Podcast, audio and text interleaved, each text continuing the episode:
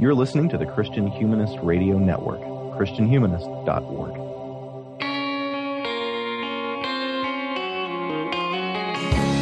This is the Christian Humanist Podcast, a weekly discussion of theology, philosophy, literature, art, and other things that human beings do well. And now your hosts, David Grubbs, Nathan Gilmour, and Michial Farmer. So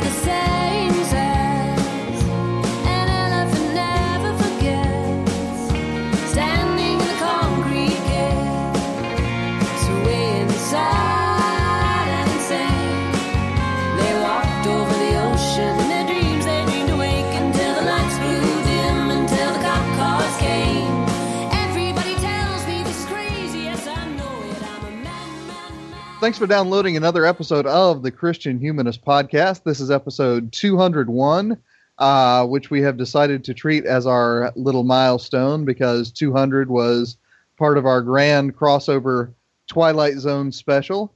We hope listeners you've been enjoying those, and this will be a good opportunity, if you haven't done so yet, to subscribe to the Christian Feminist Podcast as well as Sectarian Review, Book of Nature, City of Man all of our podcasts are doing, or almost all of them, are doing episodes on the Twilight Zone. I imagine it'll be a good deal of fun. But we are back to our regular episodes. It is Election Day in America as this hits the internet. Uh, so you'll find out uh, what we'll be talking about on Election Day here in a moment. But first, I should welcome two friends who have been doing this podcast thing for seven years now. Uh, 201 regularly numbered episodes, and of course, uh, I'm sure we'll mention the numbering system at some point today. But one of them is David Grubbs coming at you from uh, a swamp, I'm going to guess, somewhere around Houston, Texas. David, how are you doing? Ribbit, ribbit, ribbit. Good morning. How are you, sir? I'm doing all right. I thought that was a joke about Houston humidity. Well, it's that, and also that he's got a frog in his throat. Yep, yep, yep, yep, yep. Feeling a little froggy today. so it works on several levels. Uh, the the person uh, questioning the construction of that joke is Michial Farmer. He is coming at you from St. Bonifacius, Minnesota, and Crown College. Michial, how are you doing? Coming at you down that just dusty road. Good lovin'. I got a truckload. so that's how I'm doing this morning. Uh, that, that, that sounds better than I'm doing, Michial. So I'll uh, I'll take that. I'll take that. And yesterday in Um, class, I sang "Stand by Your Man" and "Sympathy for the Devil." So I don't know what's happening to me, but I don't like it. I, I, I, I, I think the brief answer is you've got some kind of uh, disorder from me, Michial, because I, I do that more often than I prefer to admit. Hmm. But uh, in addition to our uh, Twilight Zone episodes, I'm going to recommend that you go ahead and listen to uh, City of Man, our podcast show here on the network. Uh, they have interviewed a third party candidate. They've done some really good episodes on, uh, you know, the upcoming election, and they will be releasing a presidential election postmortem on November 9th, the day after this one releases. Uh, it promises to be good. I mean, I've, I've really been enjoying that show for the few months that they've been doing that show. Unlike Uh, the and- results of the election, that show Yeah, that- promises to be good. Yeah. Yes, yes. We've And- got and- a and real it's- alien versus predator situation. Nice. and, and and it's a a, a politics show because they're all they're all podcast shows. Oh, did I say podcast show? Yeah, it's all right. Okay, all right, all right. Well, it's it's been that kind of morning already. Well, at any rate, our uh, subject matter today, uh, I didn't actually plan for it to drop on election day, but it's kind of fitting. Uh, it is the treatise In Praise of Folly by Desiderius Erasmus. Since this is uh, something like a 200th episode, only one off, uh, we decided we'd uh, take an episode to uh, talk about the gentleman who graces the top of our website, Desiderius Erasmus.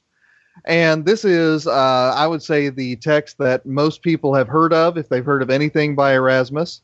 Uh, it's not one that I've met a whole lot of people who have read, but today you're going to hear from at least three people who have. So, David, let's go ahead and get rolling. I mean, in his dedication to Thomas More, Erasmus says that this was basically a road trip project, uh, Hmm. something to occupy his time so he wouldn't end up, you know, writing a new version of the Canterbury Tales on his way to England from Italy. So, whether we believe that or not, I'm skeptical. Uh, Praise of Folly strikes me as part of the same tradition as Plato's Symposium or Plato's Phaedrus. Uh, these sort of rhetorical demonstrations that were popular in ancient Greece and in other periods of certain forces or certain gods or certain heroes for the sake of both thinking interesting thoughts and for displaying rhetorical virtuosity. So, how do you see this fitting into that tradition and into the culture of early 16th century Europe? Well, in all of those ways you just said. Ne- next, no, no. um, yeah, no. This is the this is the classical mode called encomium, uh, or in praise of. Uh, that's that's what's going on here, and you referenced uh, to uh, uh, two of Plato's dialogues, um, uh, Symposium and Phaedrus. In Symposium, you have a, a drinking party, a symposium, um, in which the different participants are competing in their uh, in their praises of love. Right, so this one is uh, Symposium is largely there. Are, you know, there are some who are better at it than others, uh, as you're supposed to be gathering as you listen to Symposium, or as you read through the Symposium. But uh, it's it's more serious. Uh, in the Phaedrus, you get something that I think is a little bit closer to what Erasmus is doing.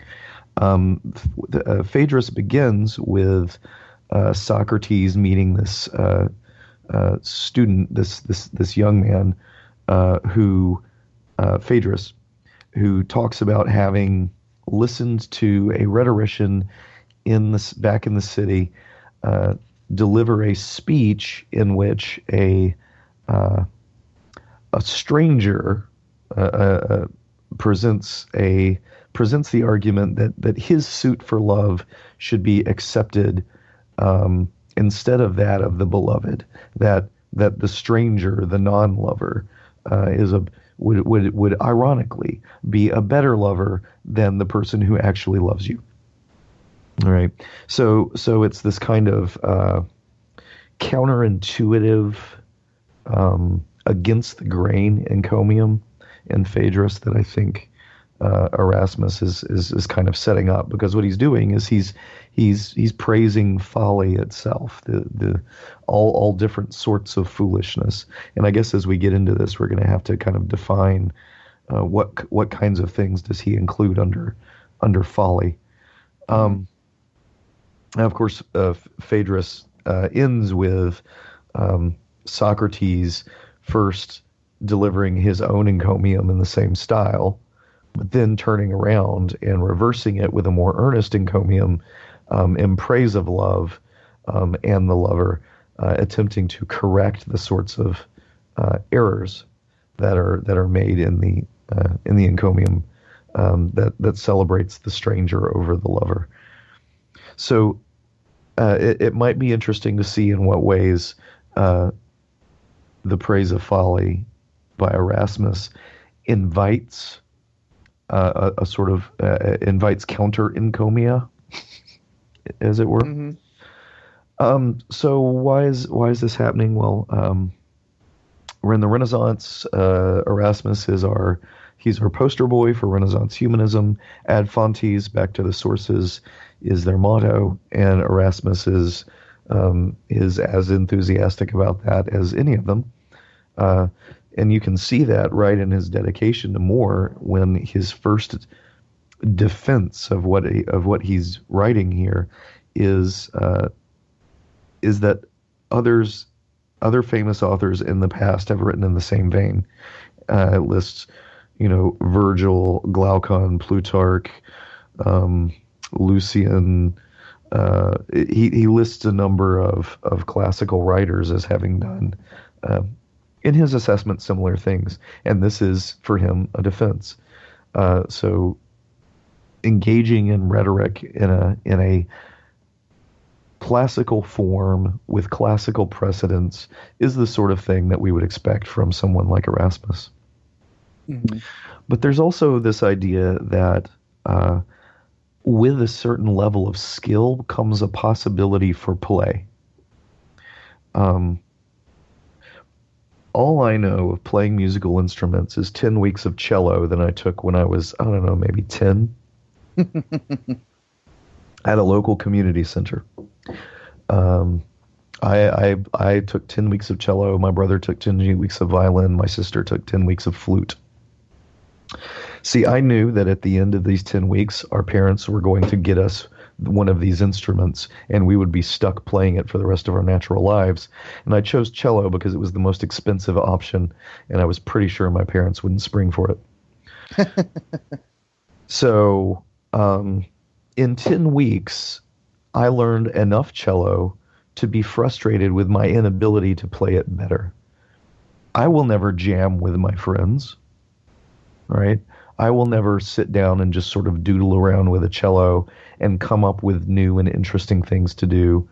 Um, it will never become a means of fun for me because I have not reached the level of skill at which play is possible. Um, in a, in a similar kind of way, uh, Erasmus defends what he's doing here as as a kind of diversion for learning. That this is something that those who've acquired a certain level of knowledge um, in all of these different sources and uh, subjects, uh, who've developed a certain degree of skill in in rhetoric and uh, vocabulary and figures of speech and all those sorts of things. Um, this is the sort of play that someone who's developed that level of skill uh, can enjoy.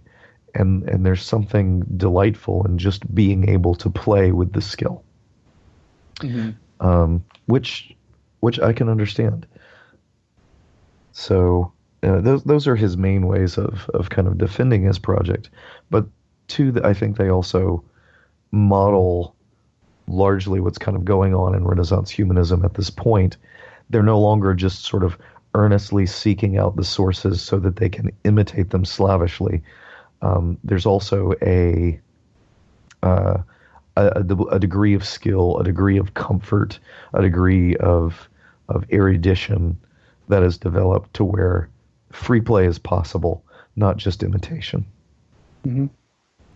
What would you add to that? Well, I think uh, you know the broad outline you certainly hit there. I mean, a couple of the particular places where Erasmus is definitely playing with it is uh, parallel to what a lot of the speakers do in the symposium. That's why the t- that text recommended itself to me 1st Uh, Erasmus attempts a sort of farcical genealogy of folly. Uh, she is the daughter of Plutus and of youth. She was surrounded in her young years by hedone, pleasure, lethe, forgetfulness, anoia, mindlessness, comus. If you read any Milton, you know what that means. Uh, you know, uh, so I mean, he is, uh, you know, a Christian writer, obviously, uh, presumably uh, not doing this unironically, but again, you know, playing around uh, using the same scales, if you will, as Plato did. Uh, he kind of gives this mock genealogy of folly that I think is a, a good deal of fun when you read it next to Plato's work. Uh, you know, beyond that, I mean, you do get this sense, even when you read it in translation, and of course, we should acknowledge that this is not originally written in English, uh, but you get a sense of the skill just of the construction on a sentence level. Uh, he's definitely showing off his chops, right? Um, and I, unfortunately, I didn't highlight any particular sentences that I wanted to go to, but just a sense that I get as I read that we're dealing with a, a true master here of written prose. Uh, and of course, you know, David, you and I both use the uh, copia of Erasmus when we Mhm. teach rhetoric, and you know, uh, he's definitely got you know some ways of teaching that, uh, as far as I know, Europe really hadn't seen the likes of. Um and and honestly, I mean, make it a, a good deal of fun, kind of like you see here. So uh, Right. he's he's definitely, like you said, you know, doing jazz there in the early 16th century. Yeah, I mean that's really something that I think sets. Um, and and when you brought up the uh, De Copia, um, it's kind of a perfect example uh, of how the imitative modes of learning, in which they're simply um, memorizing, reciting, sticking very, very closely to classical patterns, classical models.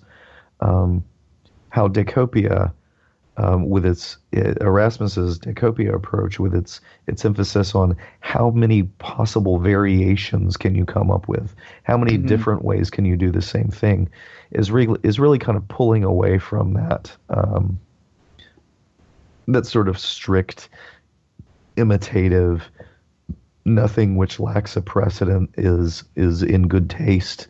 Um, that that kind of aesthetic, but instead, Mhm. the one who can continue to do the same thing in many, many, many, many different ways. Um, that is the one who who has achieved excellence, and that's really what praise of folly is. It's how many different ways can it take a run at the same task hmm and continue to accomplish it again and again and again and again from different Right, right. angles. And and it's interesting now that you mentioned that he also uh, targets that tendency in education of you know being strict imitators of the classics uh, in his dialogue, the Ciceronian or the Ciceronian, if you want to pronounce it Virgilian like. Um, you know where he he's just merciless going after people who you know insist that the only good rhetoric is the kind that imitates the precise syntax and vocabulary of Cicero and if you deviate from that, then you are somehow corrupting it. Right. Well, Michial, I, I want to address the way that Folly and therefore Erasmus writes about women before we get too far. Uh, just because if any of our readers read this and you know think that we haven't noticed it, uh, we would be we would be fools indeed. So, reading the jabs at women along the way in this piece brings up one of the great tensions inherent in living within a tradition, namely that 21st century readers are going to find odious much of what Erasmus writes about women, but it's hard to say whether it would have been simply typical in his moment or even sympathetic by comparison to his counterparts. Even harder, of course, is what we in the 21st century are to do with it. So, Michial, uh, could you step on that landmine for me? I am not really qualified to talk about it in a broader context of 16th century literature. One of you early modernists is going to have to do that for me. um, Folly herself, it's worth noting, is a female goddess. Her mother youth is called a lovely nymph.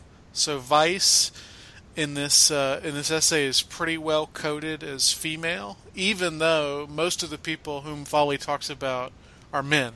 So most of the actual foolish people we meet, although not all, are men, and yet um, foolishness itself seems to be a womanly quality. Uh, she says it's foolish for a man to take a wife, and she says that all married couples would divorce, except that men and women are continuously flattering each other and are ignorant of each other's true natures. She also agrees with Plato's confusion over whether woman is a rational creature or a beast. I, I that doesn't sound like Plato to me. That my my memory is that that's Aristotle. Am I wrong there, or is he wrong? Um, it's it's definitely more explicit in Aristotle. Because Plato, I mean, in the Republic anyway, has a very high place for women. He he he posits at least a sort of gender equality that I think would have been quite unusual for the ancient Greeks. So it's it's weird Right, to me. right. That, it's weird to And me that in- Erasmus holds up him as the example. Right, of, and then uh, in Symposium, of course, uh, Socrates says that he was taught the actual ways of Eros by a woman, Diotima. So there, there's some ambiguity there, to be sure. Right. uh, the idea that a woman might be wise, he says, is akin to a man teaching a cow to dance. Huh. Uh, and and uh, here's a here's a great sentence: An ape is an ape, though clad in scarlet. So a woman is a woman still. That is to say, foolish. Let her put on whatever vizard she please.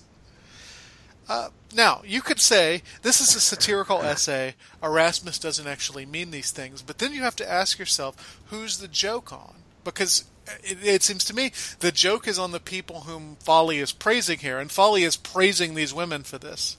So even though it's satirical, I would say the the butt of the satire, at least in, in this case, is women. Mhm. On the other hand, Folly says that women are foolish because they devote their lives to pleasing men, and in that case, it's much less clear to me who the, who's the joke on. Uh, that that's the that's the one place where it seems like Erasmus might be saying something positive about women behind the layers of irony. That that Mhm. women are foolish when they define themselves by men instead of doing whatever it is women are supposed to do. Suppose not mm-hmm. being clad in scarlet like an ape. All them scarlet clad apes. So I, I don't know what to do with it. I, I mean, one thing you can do is to say, well, Erasmus is the product of his time. Again, I'm not sure I can. I'm not sure I can make that case specifically, and but because he's the product of, of his time, we just have to imagine what a 21st century Erasmus would do, and kind of forgive him the blindnesses of, of his time, the way we hope to be forgiven the blindness of blindnesses of our time, you know, by future generations. As I like to tell my students when they get too uh, uppity about ab- about uh, morally condemning old books. You know, in a hundred years, we're all going to be monsters.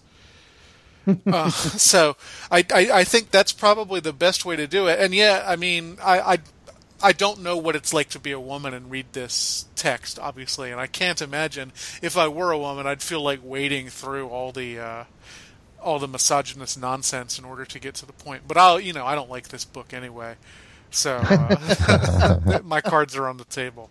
Am I missing something about gender? Am I not being fair to Erasmus? Well, honestly, I mean the the conversation that occurred to me. I mean, certainly uh, you have to confront. I mean, there are some just flat out misogynist parts of this, right? Uh, if if you try to, I mean, paint it otherwise, I mean, you're putting, you know, I guess green on an ape, uh, and it's still an ape, uh, which is to say a, a bad argument. Uh, but I, I, I guess Michial, I mean, you know, the conversations that you and I have had about, you know, Martin Heidegger in particular, where both of us, you know, find some genuinely good content there. Uh, I would say, irrespective of the fact, in spite of the fact that he was in fact an anti-Semite, he was in fact a National Socialist. Uh, I mean, puts me at least in tension with a lot of folks who say, well, he was an anti-Semite, he was a Nazi, therefore everything he said is completely off the table. Well, and, and that's I- what I, that's what I was getting at in saying. Yeah, yeah. yeah. We're all So I- eventually. Oh, sure, sure, sure. And I and I'm I'm agreeing with you here. I'm not disagreeing with you. Mhm. Uh, the one one point though that I think does need to be made is um, we- Mhm. we didn't we didn't bring this in, uh, which is Boethius's Consolation of Philosophy, in Mhm. which Lady Wisdom is a lady, and a good chunk of what she does in uh, in Consolation of Philosophy is to praise the merits of wisdom in all of these different circumstances of life. Um, and there, there's a good bit of encomium to wisdom that's taking place in Consolation of Philosophy, and it's in the mouth of wisdom, also a woman, um, praising uh, praising the virtues of, of the life of wisdom or the life of philosophy. So, um, you know, there's that too. Also, um, all of the arts were represented by muses. So all uh, and the muses were also female. So all of the different branches of learning are allegorized as as women. So there is a, you know, I'm I'm not you know I'm not saying that this explains every misogynistic statement, but at least in making um, in making folly a woman, it is as much a parody of the uh, of the lady philosophy or the muses of the arts uh, mode of speaking about about branches of learning uh, as it is partaking in the in, in kind of um, misogyny of the day. There's Mhm. parody going on here too. Yeah, Mhm. that's that's true.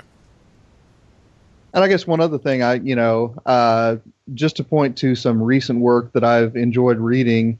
Uh, if you go over to our Christian Humanist Profiles feed, uh, an interview I did this summer with uh, Stephanie Semler about her book "A Person as a Lifetime" is especially interesting because uh, to bring it back to Aristotle, uh, she is doing a distinctively feminist neo-Aristotelian philosophy in that book. And you know that was a large part of our conversation. You know i mean how can you be an aristotelian and a feminist and you know Uh-huh. her her answer basically was watch me Nice. so I Yeah, mean, I mean, re- I- I- reading anybody is going to involve dealing with things that you don't agree with and and that you find monstrous in some cases. So, so there's nobody innocent in that regard. You just got to decide if you think that the the points they're making are worth the the monstrous stuff that you find around them. hmm And I mean, the difference between Heidegger and Erasmus in this case is that I don't see a whole lot in Heidegger's actual philosophy that sounds like not National Socialism to me. You, you know, what, what you're dealing with there is the man versus the work, and maybe it's a little easier to separate it. It's a little like, it's a little like enjoying a Woody Allen movie. You, you know, you, you know, you know, Woody Allen's done some things that, that are that are morally reprehensible, but Mhm. for the most part, that those don't show up in the movies. Mm. Um, Okay. But, All right, all right. but Erasmus, it's right here on the page in front of you, and I don't, I don't know what Erasmus was like toward women in his personal life, and perhaps if he was very kind to women and he didn't he didn't have this kind of sexist streak in his actual dealings with women, it, it would allow us to to put the uh, put the book into proper context. But I don't know that stuff. This is the only Erasmus I've ever read, so um, I'm not I'm not really qualified to make that judgment. Does the fact that this is dedicated to Thomas More give us anything to say about that? Are, are you asking me? Because I don't know Thomas More either. Okay. 20th century Yeah, and- Americanist, and, David. And, and and I don't know what what punchline you're setting up there, David. So go ahead and Um, follow up on it. I mean, one of the and and you know, I, I'm you know, in, in no way am I a More scholar, but I've like read some bio on him for background stuff in Utopia, but um, uh, he had daughters and apparently um, saw to the education of his daughters in a way that was atypical uh, in in that in that time period. So you know, this is dedicated to someone who, um, if what I've read represents it rightly, uh, had an had an atypical interest in that period for cultivating the intelligence of young women. Hmm. So, Interesting. not to say that Erasmus had signed up for the same kind of project, but still, I mean, I, I, I don't know that I would be, you know, super happy to get a, a, a serious condemnation of something that I, you know, saw as a, a, a really good thing as dedicated to me, you know. Maybe that's why he dedicated it to him. like, hey, idiot, stop educating your daughters. It's like dressing up a monkey. Something like that. That would be awful. That makes it worse. yeah, it would. Yeah, I, I would just need to know more about who Erasmus was and about what his other works have to say about women before I could really tell you how to read Praise of Folly in that regard. Yeah. Mhm. As a standalone document, I think if I were a, if I were a woman, I don't think I would want to read it. I mean, not that like my delicate constitution would keep me from reading it, but I, I, I think I would get pretty mad at, at some of the things he's saying. But I mean, maybe maybe that's part of the joke. I don't know. I, I lack the I lack the background uh, knowledge necessary to get the joke if that's the case. Okay. All right.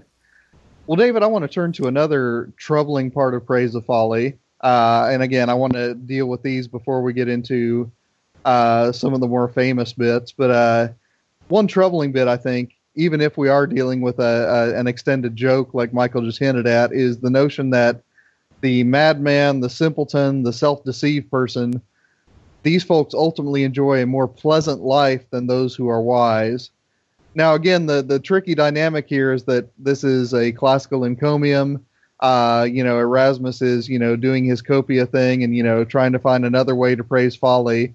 But it seems like the moves here have real consequences for folks who think that truth matters. So, what do you do with these weird passages? Mm. Um.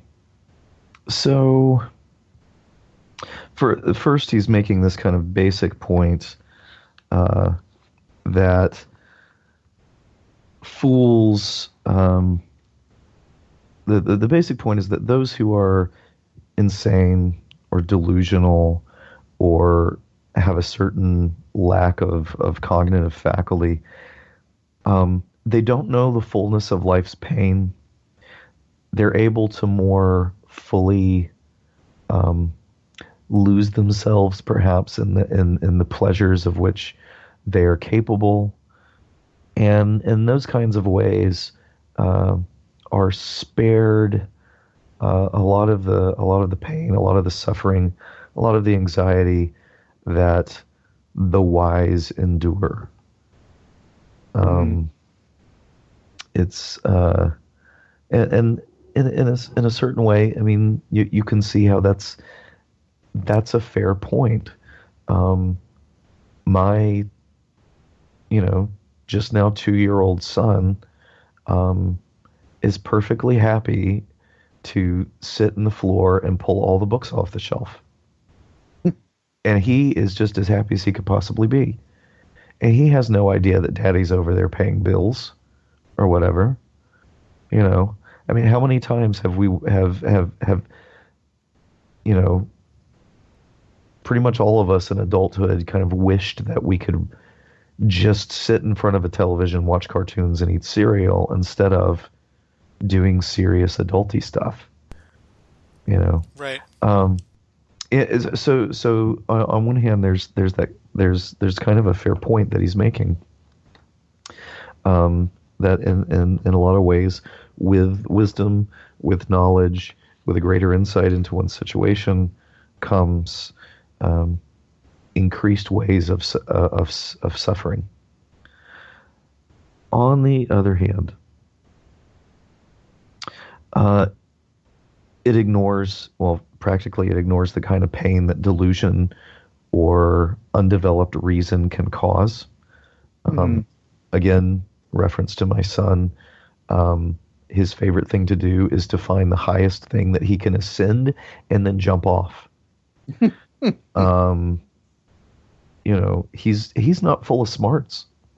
You know, uh, he tends to be pretty banged up because that's his that's one of his favorite things to do. Um, and at the moment, the fact that my son is still alive and in possession of, you know, his limbs and faculties and all the rest of it is that we just make sure that he can't climb the highest stuff.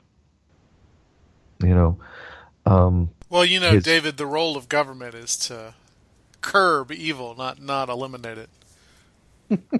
Well, yeah. Um, but you know, the Levitical law also said, "Put guardrails on your roof, man." Um, you know, so in in in this way, you know, my little my my foolish little two year old son is defended by the wis- by the wisdom of others, which, if left to himself, um, his folly that makes him happy would get him killed. Mhm. most importantly, there is a whole trajectory in Socratic, Platonic, Aristotelian, Augustinian, Boethian, and you can just sort of go on. This is a long tradition. Um, there's this whole trajectory in this long tradition of thought that real joy comes from knowing truth and pursuing virtue, and both of these reach their fullness in loving and knowing God.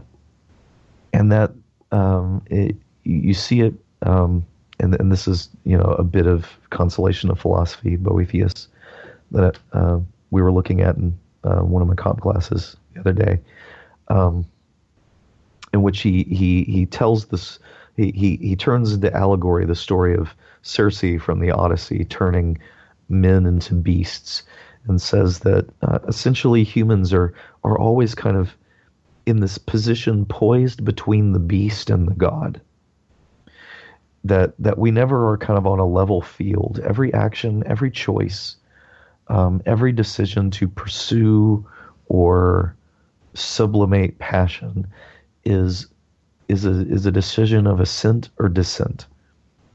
And what Folly is praising, uh, she says that all animals are content with their natural limitations.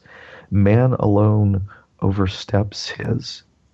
Uh, what she's arguing is that um, she, she's she's she's making an argument about the nature of the human that runs counter to this other long tradition about the nature of the human. Um, she's essentially arguing that human the human is just another one of the beasts and if ridded of this burden of wisdom would be able to enjoy the freedom and the pleasure of the beast and in that way uh, echoes at least some of the ways that uh, that epicurus talks about the ultimate end of happiness being to avoid pain Mhm. you know um, but uh, but in so doing there's uh, what this great tradition that Erasmus is in there's these whole realms of of pleasure of real good that come through through wisdom through the pursuit of virtue that would be denied the person who contents themselves with the joys they share with a hog or a dog right um, and it's uh, the the this often quoted bit from C.S. Lewis in which he talks about humanity being content to sit and play with mud pies because they can't imagine the joy of holiday at the seaside.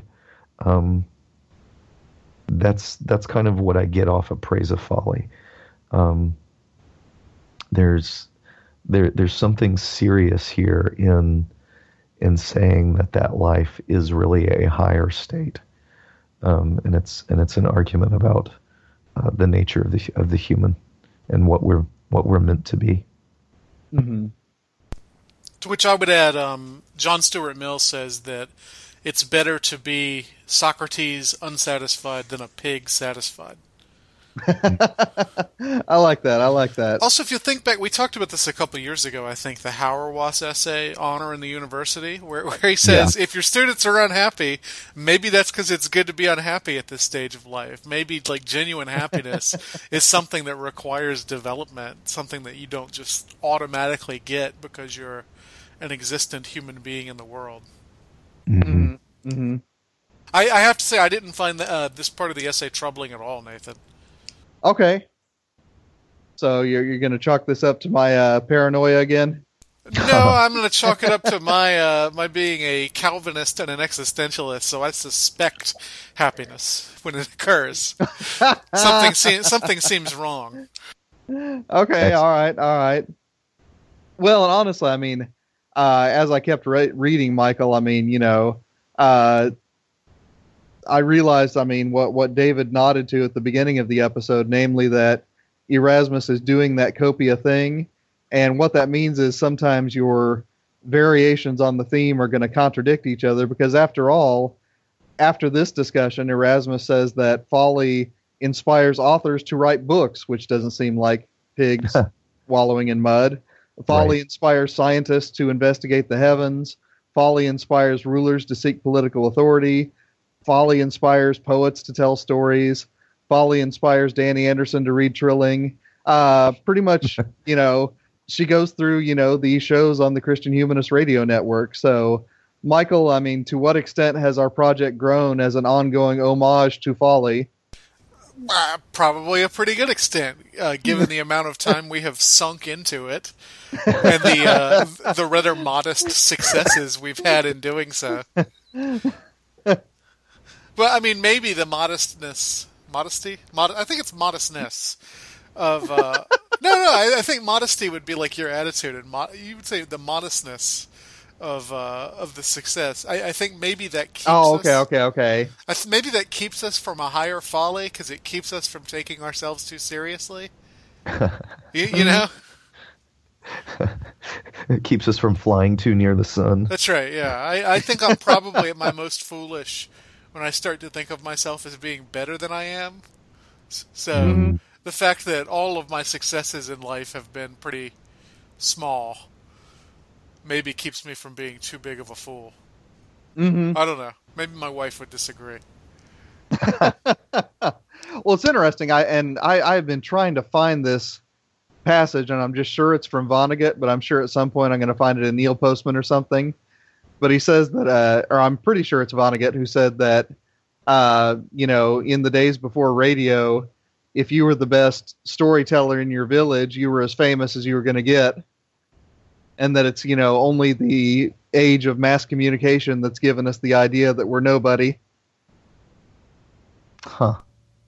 And I, I, I, I I've taken that, even though I can't find the daggum thing in any books that I own.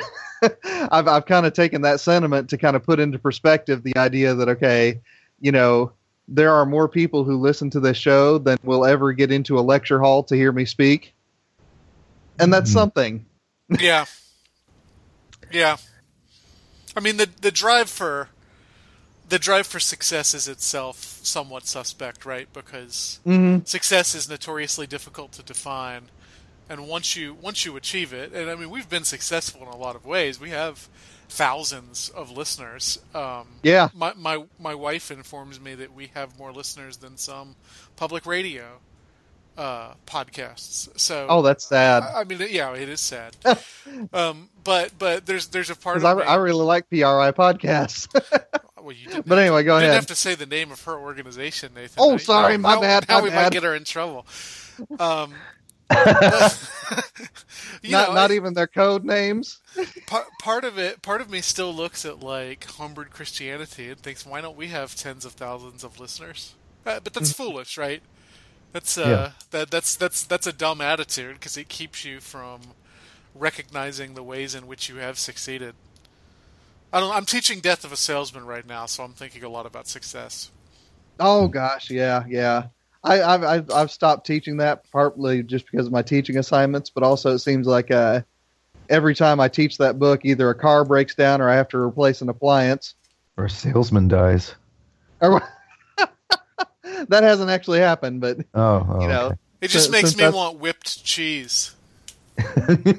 I mean, I mean, since that's you know one of the factors that drives old Willie over the edge, I. I, I always think there's some kind of connection there. I'm probably superstitious that way. But well, I mean, if you think of Willie as a fool, which I think is which which I think is a uh, accurate reading of that play, he's a Oh, fool yeah. specifically because he chases a success that he can't be bothered to define. Mhm. Mm.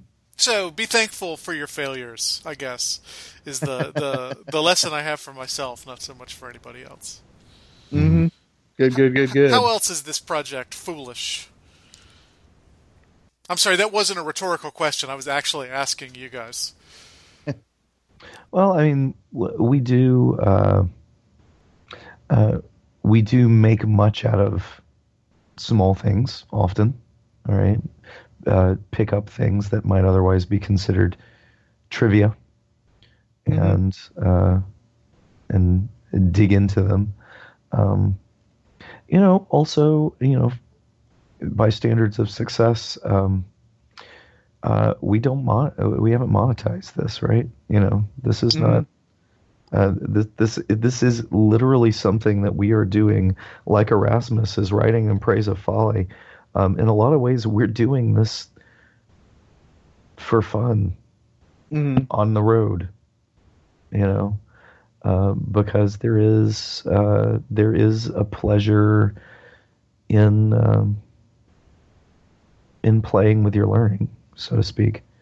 Um, I, I, I do think a lot of the enjoyment that I get out of this is the sort of thing that he describes in the in the dedication. Mhm. Um, does that does that make it foolish? Um, uh, maybe, um, but you know, kind of don't care. Well, David, the encomium doesn't stay lighthearted forever, of course. Uh, and these are the passages that honestly people remember after they've read Praise of Folly, where Folly pulls out her sharpest daggers and starts sticking them in the academic theology of the day and of the church of the day more broadly. Uh, so, what particular practices of Paris theologians and mendicant orders get the full Erasmus treatment in this text? And why do I have to keep reminding myself that this is Luther's great enemy in the bondage of the will? well, um, you have to keep reminding yourself of that because uh, he really is going after uh, a lot of the institutions uh, of of the visible church of his day uh, in a way that um, we associate, I think, wrongly, exclusively with the Protestant Reformation Mm-hmm. and when we do that, we we ignore the degree to which a lot of these same institutions were being um, questioned, critiqued, uh, uh, even even held up for criticism, um, even in even in the centuries before Luther, um, but without the attending notion that um, that this would need to come to some kind of a head uh, in in terms of in terms of church communion. And even Luther, I don't think um, saw all of that coming. I, I, you know, he wanted to have, you know, he was nailing things on a door so that he could have an academic argument um, within the confines of academia Mhm. um, about a theological topic, not so that, not so that he could, you know, start a whole new trajectory of church Right. history. in, in a very straightforward geographic sense, he posted it on a message board. Yeah, yeah, literally. Um, so, you know, part part of that I think is accidental, and and criticism, self uh, criticism by the loyal sons and daughters of the church, of the institutional church, is actually one of the long and abiding traditions of the church. Mm-hmm. All right. Um, only only apologists who um, miscon- who who misidentify uh, chauvinism, jingoism with uh, with loyalty would say otherwise. Um, I mean, and you can find the, some of the same kinds of things that uh, that Erasmus is poking fun at in Chaucer a century before. Mm-hmm. Mm-hmm. Um, Or so in kinds of things. for that matter. Well, ex- exactly, exactly. And and you know, do do we have a more loyal son of of you know, Holy Church in in in in kind of the true and absolute? Um, so theologians, um, their character, they're hot tempered, uh, they're inclined towards self love. Uh, they are protected by a wall of scholar scholastic definitions, arguments, and corollaries. Uh, that is, uh, they kind of wrap themselves in jargon um, Mhm. as a kind of defense. Um, they explain the most mysterious matters to suit themselves. They take advantage of the fact that they're talking about obscure things in order to um, turn those obscure arguments in self-serving kinds of ways. Um, uh, he makes fun of the counterfactuals that they will argue in the scholastic schools. Um, are there several sonships in Christ? Whether it, there is this a, uh, there this is a possible proposition. Does God the Father hate the Son? Could God the Father have taken upon himself the likeness of a woman, or a devil, an ass, a gourd, a piece of flint? Gourd. then yeah and how would that gourd have preached performed miracles been crucified right Would it have been baked into a pie after the crucifixion? yes Oh God. Yes. What would peter have consecrated if he had administered administered the eucharist while christ's body hung on the cross you know so this this kind of taking on of counterfactual or really kind of ridiculous um, suppositions in order to, uh, I, I, I guess, find find space for new dissertations to happen. I don't know. Um, uh, the he, he names names: the realists, the nominalists, the Thomists, the Albertists, the Occamists, the Scotists. Um, uh, all of them arguing for their school. Um, uh, even the apostles themselves would need help from some from some other spirit if they were trying to argue these topics with our new generation of theologians. All right, um, and the and the ways that the theologians insist on their necessity for understanding um, understanding Scripture, and this is really really interesting because when Erasmus starts taking on um, Luther, one of the things that he argues for is is really the necessity of the of the great church tradition to understand the scriptures that under, that the scriptures are this kind of mystery that is inaccessible to the ordinary person. Um, it doesn't have a kind of clarity to it that author that that Luther wants to argue. But in in Praise of Folly, he makes fun of the theologians because the apostles teach grace, and yet they never determine the difference between a grace freely given and one that makes one deserving. They urge us to do good works, but they don't separate good work, uh, work in general, work being done, and work that's already finished. And they inculcate charity, but they don't distinguish the infused charity from that which is acquired or state whether charity is an accident or a substance created or uncreated right? So one of the things that he pokes fun at is the theologians making themselves necessary and their fine distinctions necessary for the mere understanding of scripture and its teachings um, in in ways that go far beyond um, the letter of the apostles um, and at this point, he seems to be making an argument that's kind of like Luther's that Mhm. in a certain way, someone ought to be able to read the Bible and get it. Maybe not the full, plumb the full depths of everything that is there, but at the same time, um, you know, the, the, the theologian seems to be a bit self-serving in their argument that all of the th- all of their subtleties are necessary for even um, the slightest points to be established. Um, and, and all of this he sees as as self-serving, as as, as as arrogant. The theologians are making too much of their of their role in all of this. Mhm. Um, he turns also to to these uh, the mendicant orders that you cited, um, their their ostentatious practices of of public holiness, of public piety. Um, one monk will his exhibit his belly filled with a hundred kind of kinds of fish, which because he's not eating flesh, right? You know, Mhm. I'm not eating beef or pork or chicken. I'm eating fish, you know, but I've got this giant belly.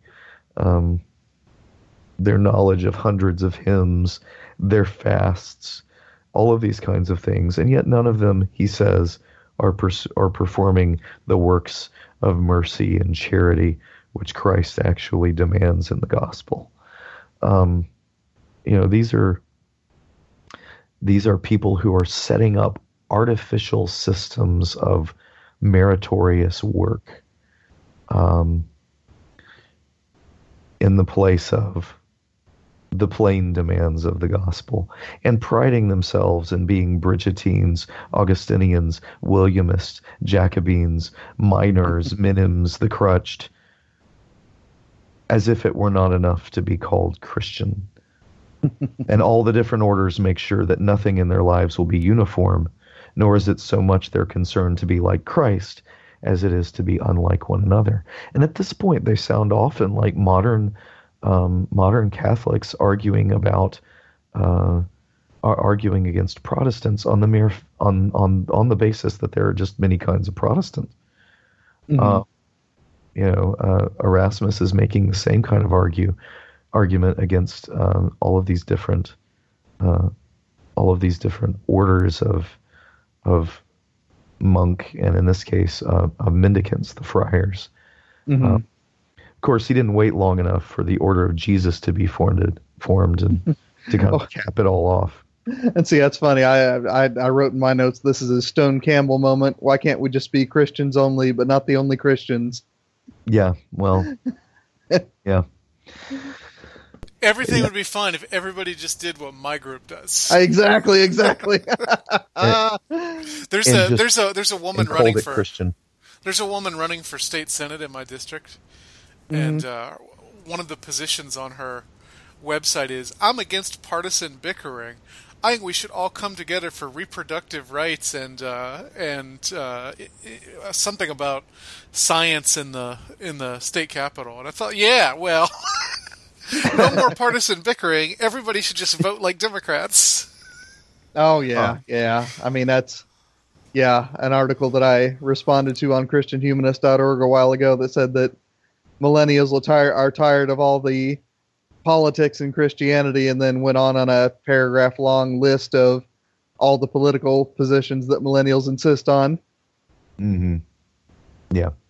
Yeah. Like, well, Uh, yeah. So you know, Erasmus is he's he's echoing some of the same things, but he's not making the same points. mhm. Um, not ex- not exactly. Uh, I mean, and and one of the big examples I, I think is if Luther were critiquing the the mendicants boasting of their works, he Mhm. would have followed it up with, and that's why they need to turn to faith. Mhm. Um, instead, Erasmus says, and that is why they need to turn to the works of mercy and charity um, in feeding the poor, the orphan, visiting the sick and the imprisoned, you know, and and the and the the you know the six and then seven works of charity that the Middle Ages um, kind of listed out. You know, burying the dead was added on, right? Mhm. So Mhm. you know that that that's his answer. Luther would say faith. Erasmus says no. Actually, we've got a much simpler list. Right, right. Michial, I, I was wondering as I as I was reading through this. I mean, did you hear any? Uh, I guess uh, anticipations of something like Kierkegaard in here. Yeah, and that that kind of general anti-clerical attitude. I, I think Mhm. I think Kierkegaard probably opposes clerics on principle, whereas Erasmus is opposing the abuse of them. But yeah, I Right, think that's a good point. Okay. Yeah, I mean, I'll, I'll admit my favorite part of this whole thing, uh, and listeners, I, uh, you know, there's there's several, you know, uh, public domain translations of this available on the internet, but when he goes after the sermons of the mendicants, that was my absolute favorite. Uh, simply because, I mean, I, I read these and I thought, oh my gosh, I've I've heard youth ministers do almost this. So I mean, he gives one one example of you know.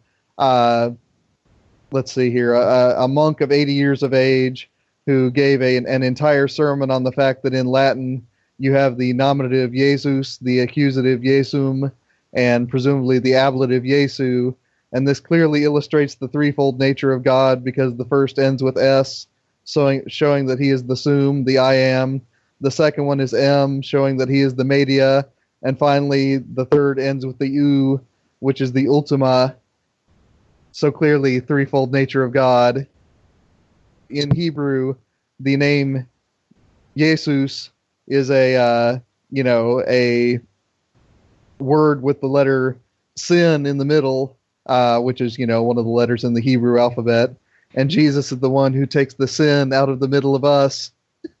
I'm thinking, oh my gosh, I I feel like I've heard these sermons. Well, you know what you know what grace is, right, Nathan? Uh oh, here we go. God's riches at Christ's expense. Now there is so yeah, there go is ahead. those though that gets that gets made fun of. You know, um, I, I've heard I've heard people cite this, and I've heard people make fun of this. You know, atonement is really at one mint, Right. except, except that that's actually etymologically the case in English. Yeah, that Oh, is it actually is, a na- yeah, it actually is a native English word, and it is, I mean, a neologism for making things one. Yeah, That's interesting. Yeah. I, I, I, David, I used to make fun of that too until I discovered, you know, what uh, is it? Was it Wycliffe that was that kind of coined that phrase, or was it a, an earlier figure? I, I can't remember who's responsible for it. All I remember, But it's a, but it's a Middle English figure. Yeah. Is is that I used to make fun of it, and then I looked it up in the OED, and holy crap, it was there. Yeah. And Did you call your youth minister and apologize? no, no. Well, it wasn't. It wasn't when a youth minister. I think it was an. I can't remember when the argument was, but I remember being. Um, yeah, But yeah, Uh, it, it and is one of grace those- really an acronym? Thrown from my. No, Grace is not. acronym. nice, nice. Oh, well. Anyway, th- this is probably the Erasmus text that most people have heard of, if they've even heard of Erasmus. Uh, so our brief treatment here isn't going to get all of the relevant passages. As our diggers, no, as our readers, and actually our listeners, dig into this encomium as I embody folly here. Uh, which bits are going to be most interesting, most profitable, most foolish? Uh, let's take it around the horn here. Michial, what passage would you point out to our readers? We're at an hour, so I'm going to go real fast.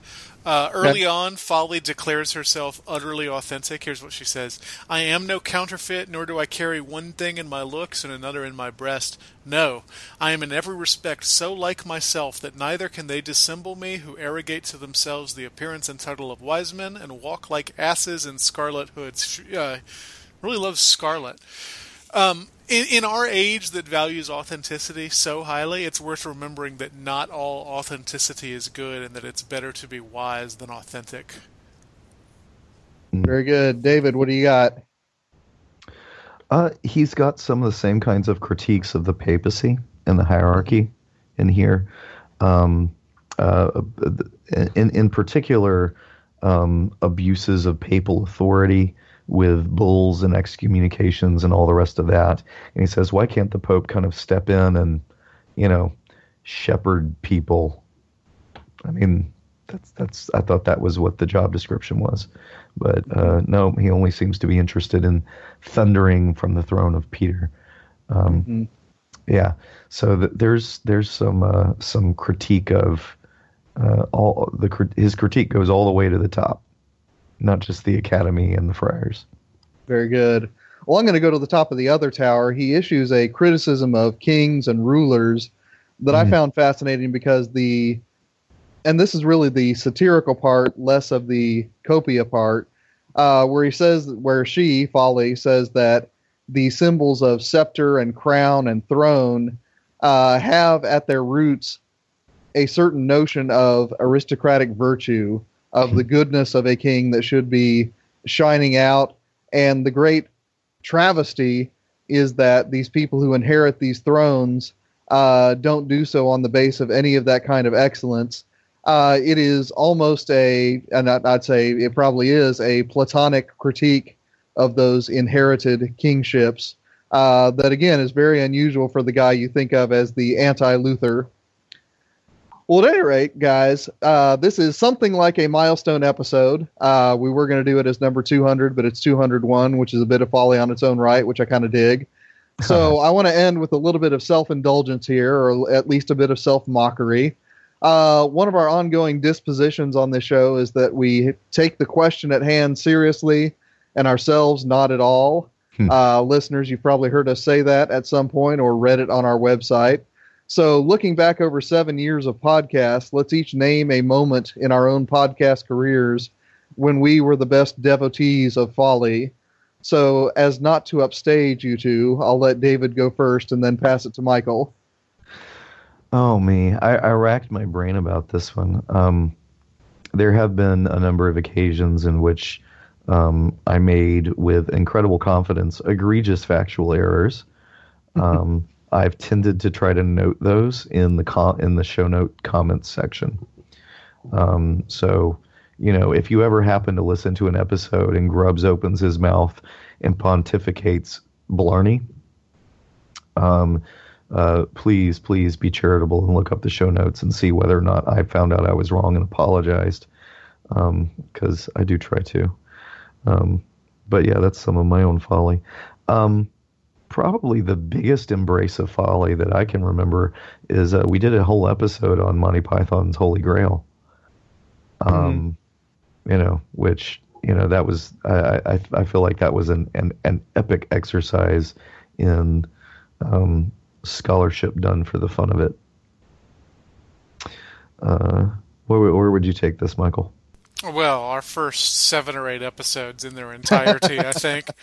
Um, but in in particular, we did an episode early on, and I remember criticizing Brian McLaren for being too cool, and uh, that that has haunted my mind, if not my email box, ever since then. I think about it twice, three times a week. Oh, fascinating. Uh, interestingly enough, mine also has to do with Brian McLaren, and it, it happened after I wrote a review of his book, uh, A New Kind of Christianity on ChristianHumanist.org. And uh, he wrote a post about my blog post, never named me, never linked to my post, but, uh, you know, a lot of his uh, followers went ahead and did that work for him.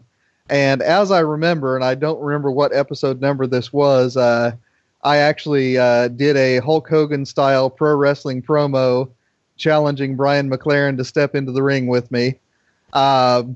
So I, I, I have to think that that's a, a moment of folly. What do you guys think? I'm speechless. I thought it was a moment of excellence in broadcasting. Since you brought it up earlier, we got to talk about the stupid numbering system we use on the show. Oh gosh, yeah. Wherein, if we don't have three people, we call it a point one episode, and thus it is almost impossible to uh, know how many episodes we've done. Right, and, I, and I'll go ahead and take the blame for that one. That was my idea. I thought it was going to be this noble gesture. One of you two couldn't record one day, and I said, "Well, it isn't a real episode without all three of us, so we'll make it episode seven point one or whatever number it was." Yeah. Oh, and has that ever haunted us? Yeah. Oh I- man, it's too late to turn back now. it really is. It really I is. believe, But I uh, believe, I believe I'm falling in love. But just like uh, you know the uh, the venerable tradition of you know letting the author have the last word on profiles, it's something that you know one day we had an idea, and now it's become the tradition, Yeah. which I which I think is is at least one of the more amusing species of folly in our little project. Well, that one works pretty well, I think. Okay, The, Oh, no, the, no, the no, Last, the last word thing. Yeah, I think that's pretty good. Oh, I just mean the fact that you know we are kind of inventing this as we go, and the things that we least expect become our traditions. Oh yeah, yeah. A Although you listen to you, you listen to any podcast in its first year, and you, you see them trying a lot of things that don't get carried over. I mean, we used to mhm. have a segment at the beginning of the show where we would talk about what was on the blog. Except now the Oh, only thing that's on the blog is show notes because none of us post anything. Who- Right, Who right. has time to write things that aren't uh, aren't for for uh, print publication? Yeah. Um, uh, I'm trying to think of some other things we used to do. I used to change the theme music every week, but man, that's a hassle. And now that we have other people editing, it seems unfair to ask them to do that. Mhm. And then also we're afraid of like copyright issues. Right. Yeah. Oh, and then the uh, the uh, ex cathedra pronouncements. I I imagine if we had anything to ex cathedrally pronounce, we would do it again. Okay, so you, that one's still alive. It's just sleeping. No, Yeah, wait, we, yeah, we no. made what? Uh, The only one I remember is that we said that uh, women aren't allowed to break up with men because God told them to. And then uh, you know, I think Can, we can said we uh, vice versa that one? Uh, yeah, yeah, yeah. I'm sorry. I, people aren't allowed to break up with people. Yeah. I think that's fair enough. I think that's fair enough. And I can't remember the other ones either. So I. well, at any rate, listeners, uh, you know, I hope that you have, uh, you know, humored us here as we've walked down memory lane for a moment. Uh, our next show will not be a milestone episode, but it will be a good one because I won't be at the wheel. Michial will. And Michial, what are we digging into? In honor of Bob Dylan's Nobel Prize, we're going to be talking about his 1965 album Highway 61 Revisited. Ooh. Very good, very good. Well, listeners, uh, thank you for downloading. Thank you for listening. Uh, remember that you can leave us reviews over at iTunes. Uh, that is the number one distributor of podcasts. And so every time you subscribe, every time you leave a review, every time you give us some stars over there, some more listeners might just come along our way. You can also find show notes and leave comments at ChristianHumanist.org. We also have a Facebook page that a lot of you comment on, and we enjoy that a great deal. Uh, you can, of course, also email us at thechristianhumanist at gmail.com. Christian Humanist Podcast is a member of the Christian Humanist Radio Network. Kristen Filippic is our press liaison. A- Amber Lee Copeland is our audio editor. And I am Nathan Gilmour in behalf of David Grubbs and Michial Farmer saying, Let your sins be strong, let your faith be stronger.